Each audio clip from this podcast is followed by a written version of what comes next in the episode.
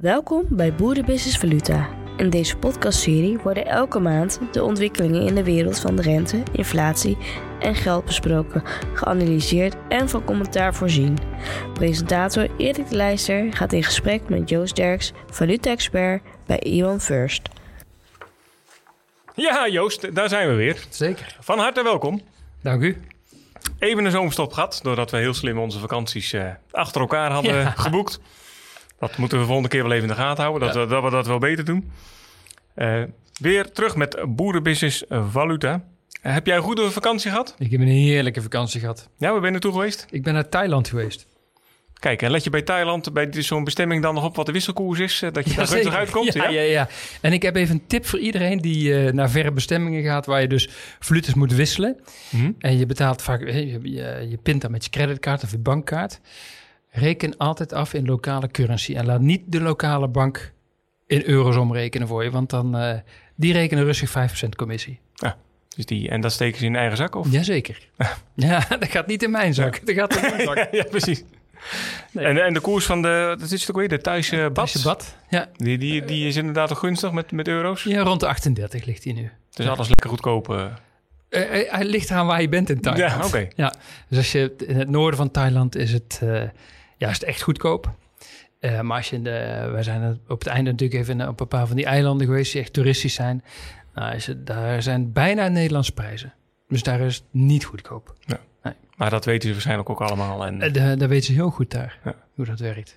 Ja. Dus, dus, maar daar ben je maar heel kort geweest dan? Daar ben ik maar kort geweest, ja. Net als de slotte Nederlander. Precies. Heb je nog wel een beetje kunnen volgen daar, wat er allemaal gebeurt nee. uh, in de economische wereld? Nee.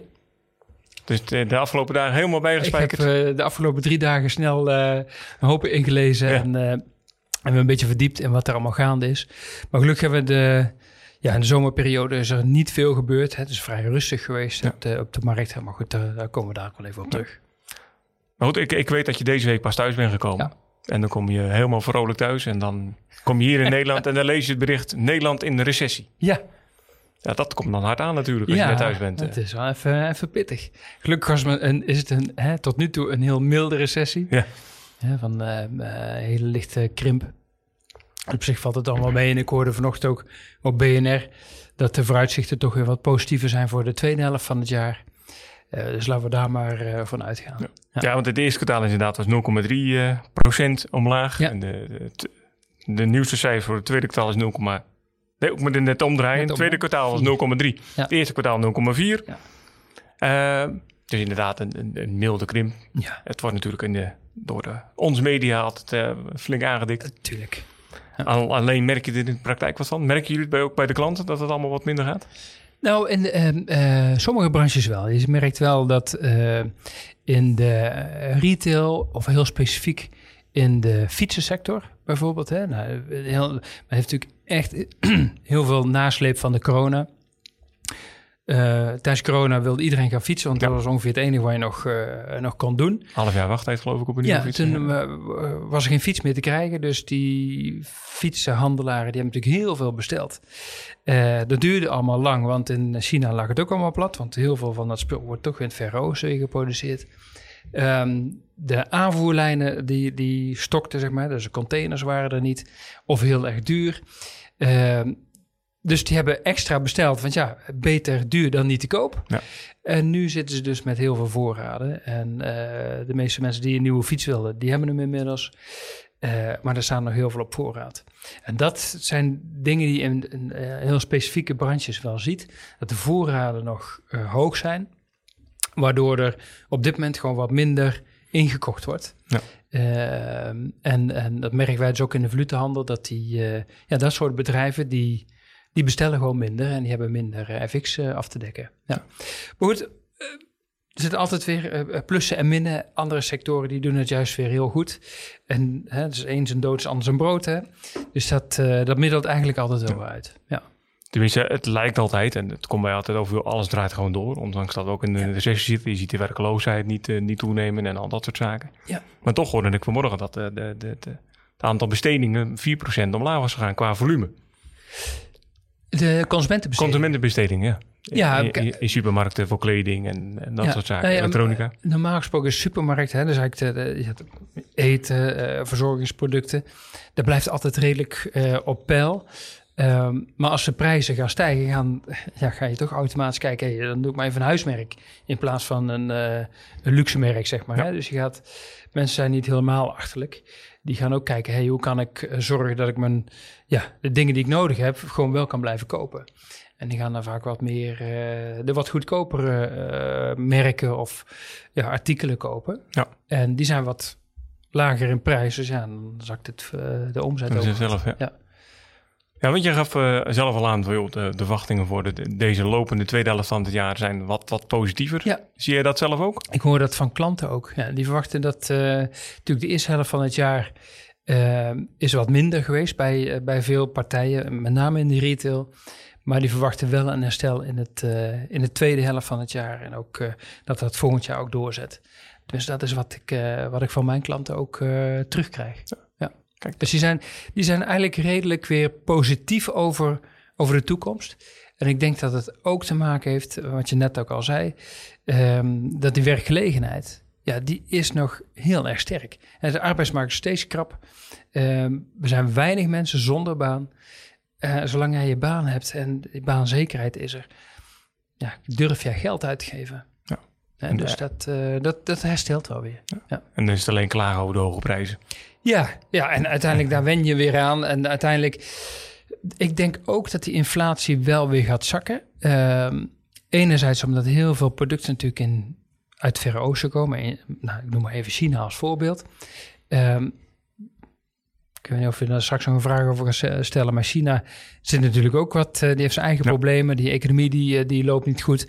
Uh, de, herstel, de, de, herstelverwachting na het opengooien eigenlijk van die lockdown maatregelen. Dat blijft heel erg achter.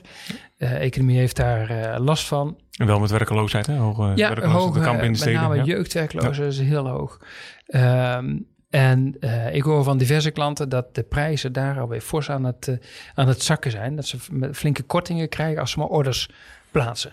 Hè, dus dat betekent dat de prijzen van de goederen die wij ver weg laten maken, die gaan weer zakken. Die waren, die waren allemaal gestegen door de grondstoftekorten, et cetera, et cetera. En die gaan, dat gaat nu weer dalen. En dat ga je dadelijk ook weer terugzien in het prijsspel in, uh, in Nederland en Europa. Ah, dat hoeft voor ons, ja, afhankelijk welke positie in de markt hebt, natuurlijk uh, geen slecht nieuws te zijn. Maar ja. is dat wel iets wat China gaat redden, denk je? Nou ja, uiteindelijk je ziet ook dat die munt al behoorlijk is uh, afgewaardeerd. Hè? Sinds begin van het jaar, ik denk uh, procent of 10, 12 procent al gezakt. dus dat is iets wat, wat ook helpt in het weer aanjagen van de lokale economie. Want dat betekent dat als een ondernemer goederen daar bestelt, hij is gewoon 10% goedkoper uit. Alleen het valuta-effect. Ja. dus dan, dan wordt het natuurlijk weer interessanter om wat, uh, om wat spullen in te gaan kopen. Maar je ziet wat China eigenlijk niet ambieerde, hè? want die wilde juist een uh, sterke munt. Uh. Ja. ja, maar goed, de valuta's, het al twee kanten van de medaille. En het is niet dat één partij bepaalt welke, of die munt sterker of, of zwakker gaat worden. Het is echt, ja, echt van heel veel factoren afhankelijk. Wat wel stijgt in uh, Europa, in, in Engeland en de Verenigde Staten zijn de rentepercentages. Ja. Uh, want we zitten eigenlijk precies tussen twee periodes in op dit moment. Aan het einde van juli, begin augustus, hebben dus eigenlijk de grote drie centrale banken, de, de Fed in de Verenigde Staten, de ECB in, in de eurozone ja. en de Bank of England in het Verenigd Koninkrijk, ja. een kwart procent erop gegooid. Allemaal omhoog. Allemaal om de inflatie juist weer om, om, omlaag te brengen. Ja. Ja, zie, zie je dat op dit moment effect hebben? Zo'n percentage? Of? Uh, ja, je ziet dat de inflatie al, aan het zakken is. Hè? En je ziet ook dat de, de economische groei die daalt. Hè? We hadden net ja, begonnen eigenlijk met die recessie in Nederland. Ja. De twee kwartalen uh, kleine krimp. Dus je ziet dat, uh, dat de consument, of ja, laten we even zeggen de consument in het algemeen, minder aan het uitgeven is. en dat, komt, dat is een van de effecten van die renteverhogingen. En ehm, dus eh, ja, je ziet het effect. En ehm, ik denk dat het effect uh, nog langer zal duren. Ehm, zeker als je kijkt naar, naar de grote uitgaven. Kijk, wat we net zeiden, wat je dagelijks nodig hebt, ja, dat heb je dagelijks nodig. Dus daar kun je weinig op. Je kan een goedkoper artikel kopen en iets minder luxe. Maar de grote uitgaven daar en de investeringen van bedrijven, die effecten die zitten nog in de pijplijn, denk ik. Ja. ja. Ja, want nu is er, tenminste het grote debat is een beetje de, wat de centrale banken nu in, in september gaan doen. Er wordt heel veel geroepen over de spreekwoordelijke pauzeknop, even, even afremmen. Ja. Aan de andere kant heb je ook weer een heleboel partijen die roepen, ja, je moet toch door. Want die, die inflatie moet naar die, die 2% toe. Ja. Van hoe, hoe zit jij in die wedstrijd? Ik denk dat die inflatie naar beneden gaat, wat ik net al zei. Hè? Omdat die, uh, uh, veel producten importeren wij. Nou, die prijzen zijn daar al aan het zakken doordat China het, uh, het wat lastiger heeft. Valutaire ehm, hoe heet dat? voordelen door de, die, die, lagere koers van de, van de munt in, in China, de yuan. Ja. Um, dus ik denk dat die prijzen echt wel naar beneden gaan komen. En ik denk ook dat de investeringen van bedrijven toch lager zullen zijn dan als de rente nog steeds op nul had gestaan. Ja, omdat de rente staat hier nu op, uh, wat is het, drie en een kwart inmiddels, hè? Ja, klopt. Uh, dat die, uh, ja, dat heeft gewoon zijn effect, want ga maar uitrekenen. Als je gewoon heel simpel een, een, een, rekensommetje maakt, zie je gewoon dat je meer rentekosten kwijt bent. Dus, dus investeringen die gaan, ehm, die zullen minder hoog zijn dan als de rente nog op nul had gestaan. En dat ga je gewoon merken. Maar dat hebben we natuurlijk ook al eerder gezegd. Die rente-effecten, dat is niet van de ene op de andere dag. Ook als je een hypotheek hebt, op het moment dat jij moet gaan verlengen, dan heb je er pas last van. Of als je een nieuw huis koopt en je moet bijfinancieren, dan ga jij die hoge rente voelen. Maar als jij niks verandert, in principe voel je het dan niet. Ondernemers zijn natuurlijk continu bezig met investeren, investeren, investeren. Op het moment dat die moeten gaan een investeringsbeslissing moeten maken en die rente is 3% hoger, dan gaat die, kan die beslissing anders uitvallen. Of het wordt minder geïnvesteerd, of ze stellen het iets uit, of ze investeren me niet. Ja. het frappant is wel, dat bedenk nu als je het zo zegt, dat in feite de, de, de, die prijsverlaging in China de westerse wereld gaat helpen met de, ja. met de inflatiecijfers. Ja, ja. en ook uh, die, die lagere, uh, zwakkere valuta. Hè? Dus eigenlijk een sterke euro is altijd goed voor je inflatie. Oh. Dat China dan op die manier ook nog bijdrage eraan kan leveren. Ja, ja. en zo hangt alles met elkaar samen. Maar eh, denk je nu, uh, zo jou aanhoren, dat de, de, de periode van continue renteverhogingen wat dat betreft uh, voorbij is? Of een heel eind. op zijn eind loopt? Ja, dat denk ik wel. Ja, wat ik al uh, zei, in Amerika is die rente in een uh, anderhalf jaar tijd met meer dan 5% opgetrokken. Ja, in Europa met, uh, nou we stonden op min een half, dus 3,75% ja, opgetrokken in een hele korte tijd. Ehm, dat duurt altijd even voordat echt zijn effect gaat hebben. Maar dat gaat, het kan niet anders dan dat dat een effect gaat, teweeg gaat brengen. En, ehm, en ik weet ook dat centrale banken zijn verre van dom. Tuurlijk willen zij die inflatie zo snel mogelijk onder controle. Maar je, je, je kan dat niet één op één beïnvloeden. Het heeft even tijd nodig. Dat moet doorcijpelen in die economie. En ik denk dat um, nou ja, je zag eigenlijk de, de vet, hè, die heeft daar, even luister, nu uh, uh, nog een kwartje en dan kijken we het eventjes aan. Nou, dan, je hoort heel veel gemengde geluiden binnen dat, uh, binnen dat vetbestuur. De ene zegt, nee, we moeten nog een keer in september weer een kwartje, want de inflatie, de arbeidsmarkt blijft sterk, de inflatie blijft doorlopen. Ja. Terwijl anderen zeggen, joh, luister, laat nou even die rente zijn werk doen. Nou, ik zit meer in dat laatste kamp. Ik denk dat die rente echt wel zijn werk gaat doen. Um, en ik denk dat je beter uh, in dit geval iets voorzichtiger kunt uh, opereren dan nog een keer die rente gaan verhogen in, uh, in september en met een half of een kwartje of een half procent. Ja. Je noemde net een, een sterke euro. Laat u die de euro-dollars even bijpakken. Het ja. diepe verkeert eigenlijk de hele tijd al rond 1,9, 1,10. Ja. Dat, daar, daar gebeurt er eigenlijk heel weinig mee, tenminste op afstand. In de oh. zomervakantie heel rustig geweest, hè? Dus ik heb wat dat betreft niet veel gemist. Ja, heb goed ehm, geboekt. maar ook dat, uh, kijk, een, een, zwakke euro betekent dus eigenlijk dat alle goederen die je importeert automatisch duurder worden. Hè? Dus een sterkere euro helpt ook tegen uh, inflatie bedwingen. Hè? Want als je, als je euro, je munt zwak is, worden je producten duur, dan importeer je eigenlijk automatisch inflatie. Hè? Dus een sterke euro is ook goed tegen, om het, de inflatie zeg maar tegen te gaan. Maar waarom blijft het op dit moment zo in evenwicht? Gewoon wegens het gebrek aan, aan triggers, om het zo te zeggen? Ja, ja, ik denk dat de markt nu echt wel even gaat kijken van... Joh, wat gaan die rente-effecten hebben?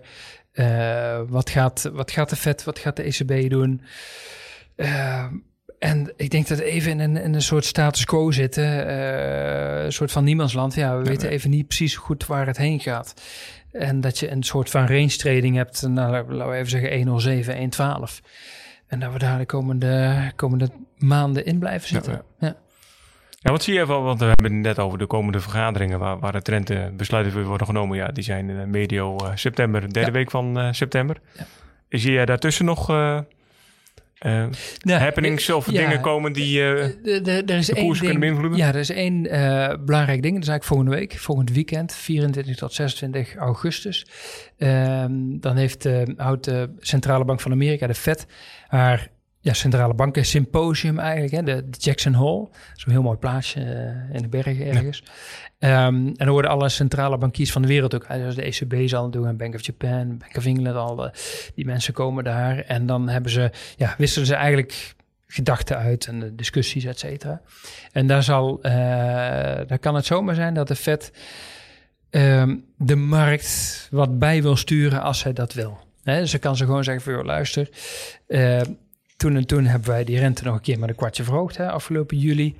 Uh, we zien deze ontwikkelingen. Uh, als dit zo doorgaat, dan gaan we de rente nog een keer verhogen in uh, september. Daarmee kunnen ze eigenlijk de markt een bepaalde kant op duwen, zonder dat ze de rente echt hoeven te verhogen dadelijk. Dat is vooral de boodschap die je uitzendt. Alleen de boodschap al kan voldoende zijn. Nou, en waarom zouden ze dat willen? Dat is dan. Nou, maar dat is juist het koordansen. Nee. Hè, van die, dit is zo'n moeilijk evenwicht. Um, en ik vergelijk het ook altijd een beetje met rijden op ijs met een geblindeerde vooruit. Ja. en als er dan een bocht aankomt, oh, dan moet je het gewoon loslaten en heel voorzichtig sturen. Nou, dat is eigenlijk wat zo'n centrale bank ook moet doen. Want als ze aan het stuur draaien, de auto die gaat pas over een paar meter die bocht maken ja, ja. op een ijzige weg. dus, en, en, zo werkt dat eigenlijk ook met, centraal, met centrale banken en monetair beleid. Als zij de rente gaan veranderen, is niet meteen dat investeringen stoppen of minder worden. Dat is pas na verloop van tijd ja, timing is alles wat dat betreft. Ja, uh, maar ook, de, ook dus het bespelen van die markt. En daar is de, de huidige voorzitter uh, Jerome Powell echt uh, wel erg goed in. die zegt ook gewoon, luister, als dit en dit gebeurt, dan gaan we dat doen. Die bereidt de markt eigenlijk voor. Als je dit soort data ziet, hou er maar rekening mee. Dit zullen onze acties zijn. En dan moet je ook uitvoeren natuurlijk. En dan moet natuurlijk, ja. ja. nee, ze moeten wel geloofwaardig blijven. En dat is heel belangrijk. Uh, we pakken altijd ook even de euro-pond uh, erbij. We duiken even naar Engeland toe. In Engeland uh, is het nog steeds niet het best qua economische ontwikkeling. De inflatie gaat wel omlaag. Maar staan nog steeds op 6,8 procent in juli. Ja. Dus fors. ja, kan de Bank of England zich nog eigenlijk een rente verhoging permitteren? Want je had het net over de weerstand in de Verenigde Staten, maar in Engeland neemt die ook. Ja, in Engeland is ook wel weer een, een, een verhaal apart. Uh, daar is de inflatie ook veel hoger, uh, veel harder gestegen dan, uh, dan in Amerika. Want daar hebben we boven de 10% gezeten in Engeland. de rente is daar ook als eerste zijn zij gestart met het verhogen van de rente.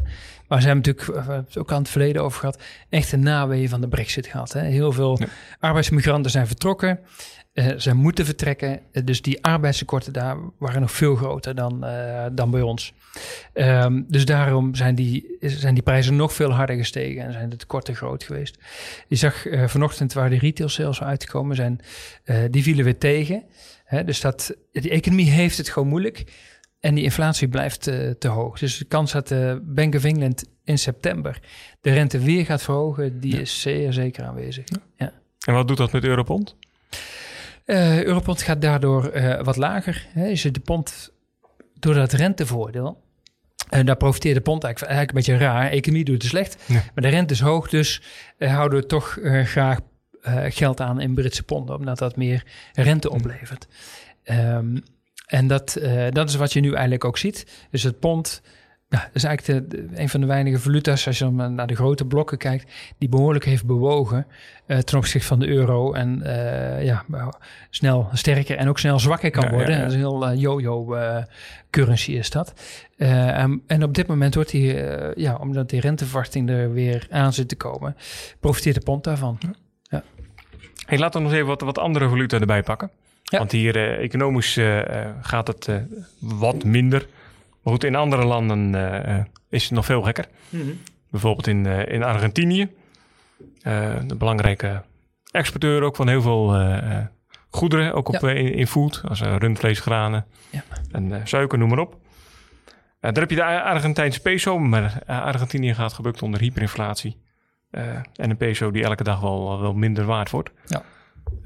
Peso was volgens mij eind deze week tussen de 2 en 3 tiende eurocent waard. Ja, hoe, is ja. niet veel meer, hè? Nee. hoe, hoe, ja, hoe bekijk jij zoiets? Hoe, hoe zoiets zo te stoppen? Um, dan moet je... Eh, om dat te stoppen... is al niet eenvoudig. Ja, dat is ingewikkeld. Argentinië is volgens mij ook al een paar keer fiets geweest. Um, op, opnieuw gestart. En uh, dat komt natuurlijk omdat er gewoon geen goed economisch beleid gevoerd wordt. Er wordt heel veel geld bijgedrukt. Daardoor krijg je die inflatie. Um, en in Argentinië is volgens mij ook al een beetje discussie uh, aangezwengeld om uh, over te stappen naar de dollar. Hè, wat Ecuador in het verleden ook heeft gedaan. Die had ook inflatie van uh, 100% of te boven, net als Argentinië nu. En die zijn op een gegeven moment, zijn die eigenlijk, hebben ze hun eigen valuta laten varen en helemaal overgestapt naar de, naar de dollar. En daar is nu, de inflatie ligt rond de 1% in Ecuador. Ehm, dus als je zegt van hey, ik wil mijn inflatie stoppen, dan is, is dat een oplossing. Of je moet zorgen dat het bewind en het beleid, alle corruptie eruit gaat, een goede centrale bank neerzet. Goed, dat duurt. dat is ook heel ingewikkeld, want dat hebben ze de afgelopen 60 jaar ook niet gedaan. Ja, dan weet ik politiek, uh, denk er wel wat de oplossing wordt. Ja, maar politiek wordt dat dus heel ingewikkeld om dat, uh, om dat op te lossen. Terwijl Argentinië, je zei het al, qua grondstoffen, ontzettend rijk land is. Uh, exporteren heel veel goederen, uh, ook naar ons toe, maar ook naar, naar, de rest van de wereld. Maar als jij je, je, management van je land, zeg maar, als dat niet op orde is, ja, dan wordt het een bende. Ja. Nou, dat is eigenlijk wat er aan de hand is. Dus, maar ik neem aan dat in de export al wordt opgelost door een dollars te betalen. Of hoe, hoe gaat ja, het precies? Als die zo, uh... In dit soort landen waar je dit soort enorme inflatie hebt, wordt de dollar eigenlijk al ingevoerd als betaalmiddel. dus als je zaken doet in Argentinië, is het gewoon in dollars of in euro's. Maar in ieder geval een harde valuta. Maar is het als een enorm land als Argentinië, eigenlijk ook naast Brazilië een van de wereldbepalende landen in, in Latijns-Amerika, ja. is het dan toch een enorme vernedering als jouw munt een dollar zou moeten worden? Ja, en de andere keuze is uh, dat je gewoon fiet gaat als land. Dus dat is bijna take it or leave it. Bijna wel. ja. En dat, uh, kijk, en Brazilië, heeft, uh, Brazilië staat er anders voor. Maar Brazilië heeft natuurlijk ook al in het verleden een aantal keer uh, ja, gewoon failliet gegaan. En met hulp van het IMF eigenlijk weer opnieuw, opnieuw gestart. Opnieuw begonnen. En dat is met Argentinië ook. En dus ze zijn wel, wel typerend dat in dat soort landen het blijkbaar moeilijk is om een stabiel politiek systeem te hebben en een goede centrale bank. Waarbij, waar het gewoon waar het goed geregeld wordt. Ja. Blijkbaar is dat ingewikkeld. En onafhankelijk van elkaar. Ja. ja. ja. En je, ziet gewoon dat de, de, verleiding heel groot is om dan maar de makkelijke weg te kiezen. Nou, nou dan drukken we maar weer wat bij, strooien we wat geld uit. Dat is de makkelijke weg, de minst maar uiteindelijk is het, uh, hè, waar je het spreekwoord ook al zegt, zachte heelmeesters maken stinkende wonden. En dat is wat er nu gebeurt. Dus die munt, daar blijft helemaal niks van over. Inflatie boven de 100%. Ja, 116 zelfs. Uh, ja. denk ik. Ja. ja wat, even voor mijn beeld, als die, die peso zo weinig waard is, wordt er überhaupt dan nog handel op gedaan? Of wat, wat gebeurt er eigenlijk mee? Nee. Dat is gewoon... Uh, nee, internationaal niks. Helemaal dood, Nee. Nee, het, ook als er, uh, ik heb dan geen klanten die in Argentinië handelen, maar als dat, uh, ik kan voorstellen als bedrijven zijn die daar spullen imp, van importeren, dat dat gewoon in dollars gaat. Ja. Nou, Brazilië, die, je noemde het net al, met de, de, de, lijkt de zaken wat beter op orde te hebben. De, de koers fluctueert aardig. Ja. Hoe beoordeel jij dat? Nou ja, dat is nu van een, een, een stuk stabieler. Uh, natuurlijk nieuwe, nieuwe regering weer in, uh, in Brazilië. Uh, Brazilië, de rente ligt daar op 13 en een kwart procent volgens mij op het moment. maar is wel aan het zakken. Dat is een van de weinige centrale banken zeg maar, die de rente weer aan het verlagen is. staat natuurlijk op een hoog niveau, maar geven aan dat de economie daar ja, redelijk draait. Um, en ook de valuta is relatief stabiel. Maar, wat ik ook al zeg, uh, of wat ik wil zeggen, uh, die valuta is ook niet vrij verhandelbaar. Je kan niet zomaar Braziliaanse real kopen of verkopen. Dat gaat allemaal uh, alleen maar tegen importdocumenten. Mag jij het lokaal, bij een lokale bank alleen maar omzetten. Andere banken, buitenlandse banken, kunnen geen valuta, een real zeg maar, betalen. Ja, gewoon interne munt. Ja, ja het is gewoon een gereguleerde currency. Ja, dan kan je inderdaad wel aardig onder controle houden wat dat betreft. Ja, ja. ja dus dat, en ze hebben hem eigenlijk ook ja, meer of meer gelinkt aan de US dollar. Een andere regionale currency, maar dan, dan schieten we van het een en het ander hoor. Bij, bij Rusland, dat was afgelopen week ook het nieuws dat de Russische roebel ook uh, ja. Uh, naar beneden uh, stort, zou ik bijna willen zeggen. Nou, heb je de vorige keer al verteld, of de vorige keer, in een van de vorige keren, die stelt weinig meer voor. Door het isolement wat Rusland op dit moment heeft. Ja, um, ja wat, wat, wat, wat heb je dan als moment? Wat, wat, als als lokaal uh, betaalmiddel. En waarom stort hij dan omlaag? Ja, je kan dat, maar het is meer virtueel, hè? Want uh, wat ik al zeg, er is geen handel in, uh, in de Russische roebels, in ieder geval niet met de westerse wereld. Ehm, tuurlijk krijgt de economie in Rusland nu klappen door alle sancties. Er zijn behoorlijk heftige sancties natuurlijk afgekondigd. Uh, ze krijgen geen onderdelen meer voor vliegtuigen. Uh, dus die economie gaat dat nu echt raken. Echt, die gaan dat echt merken.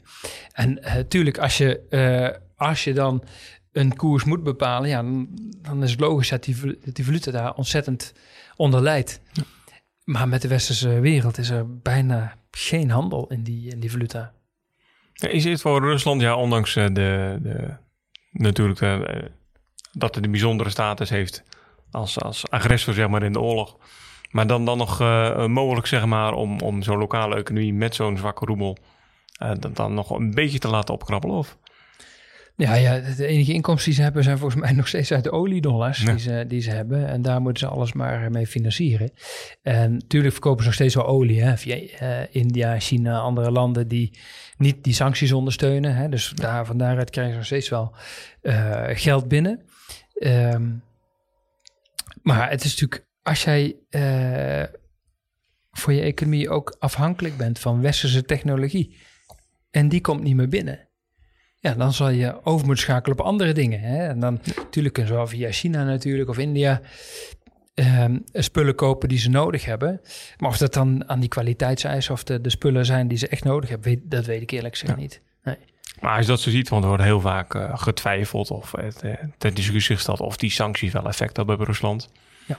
Uh, als je naar de roebel kijkt, uh, wat dat voor impact dat het heeft, ja, zoals je schetst, dan heeft dat zeker wel. Ja, absoluut, absoluut. Kijk, de handel met, met het Westen is gewoon eigenlijk nagenoeg gestopt. Op een ja, paar uh, uh, hoe heet dat, zaken na, zoals voedsel en dergelijke. Dat, dat gaat nog wel door, geloof ik. Maar al het andere is gewoon afgesneden. Ja. En dan merk je gewoon als economie. Als je normaal gesproken uh, auto-onderdelen of chips, et cetera, gewoon normaal gesproken verwacht te kunnen kopen en dat gaat in één keer niet meer, ja, dan stopt jouw productie. Dan kan je gewoon niet meer verder. Ja, en als je dat zelf niet hebt, dan... Ja, ja. Dus als je afhankelijk bent van westerse onderdelen of technologie, dan heb je wel een probleem. Ja. Helder. Nou, we zijn al aardig de wereld overgelopen. Heel wat, uh, heel wat landen gehad. Ja. Heb, je, heb, jij nog uh, valuta of uh, een, een, land zeg maar, waar je zegt van joh, die hebben we nog niet genoemd? Nou ja, heel veel Brazilië, landen. Argentinië, Verenigde Staten. We hebben al heel veel landen gehad. Maar... Heel, heel veel landen uh, gehad, maar ook heel veel landen niet natuurlijk. Soms noemen die nog wel eens wat oliedallers en uh, Noorwegen of, of uh, Noorse kronen. Ja, dat ja, ja. Dollars natuurlijk. Heeft, maar... heeft onlangs natuurlijk wel de rente weer verhoogd met een, met een kwart procent. Om die inflatie ook weer ja, te bevechten eigenlijk. Maar Noorwegen heeft natuurlijk nu met die, die bizarre weersomstandigheden ook wat andere uitdagingen. Ja. Dan is op, op, op totaal niveau natuurlijk, maar uh, stelt er misschien niet zo heel veel voor. Maar goed, het is wel heel uh, forse impact, mag ik aannemen, die overstromingen. Maar goed, de, rente is daar dus weer met een kwartje omhoog gegaan. Ehm, en, en de, de, koers staat rond de 11,5 van de ja. Noorse kroon tegen de euro. Nou, laten we dan even besluiten om gewoon eh, even terug te gaan naar Nederland en, uh, en Europa. Ja. Om, waar we het begin al over spraken, het economische perspectief. Die is wat gunstiger voor, voor de komende maanden. Ja. ja hoe zou jij daar de, de ondernemers in de agri-food business zeg maar, adviseren in te acteren? Nou ja, eigenlijk ehm, het de, de nieuwsberichten die nu de, de, de krantenkoppen, zeg maar, sieren. Dat, uh, dat we toch in een recessie zit, al, al, al is die erg mild. Um, dat de vooruitzichten eigenlijk positiever zijn dan wat we nu uh, in de krant lezen. Hè, dat is wat ik ook van veel klanten hoor. Wij verwachten echt wel dat het tweede Q3, Q4 beter zal zijn dan de eerste helft van het jaar. Okay, nou, laten we daar met die boodschap ja. afsluiten. Bedankt Joost voor dit gesprek. Graag gedaan. En we zien elkaar volgende maand weer in een, een nieuwe podcast Boerenbusiness Valuta. En u ook bedankt voor het luisteren en tot dan. Dit was Boerenbusiness Valuta met Joost Derks, valuta-expert bij Iman First. Hij werd geïnterviewd door Erik de Leijster van Boerenbusiness. Heb jij vragen voor Joost Derks over de valutamarkten of de financiële wereld? Stuur dan een mail naar redactie.boerenbusiness.nl en we nemen hem mee in ons volgende podcast Valuta. Bedankt voor het luisteren.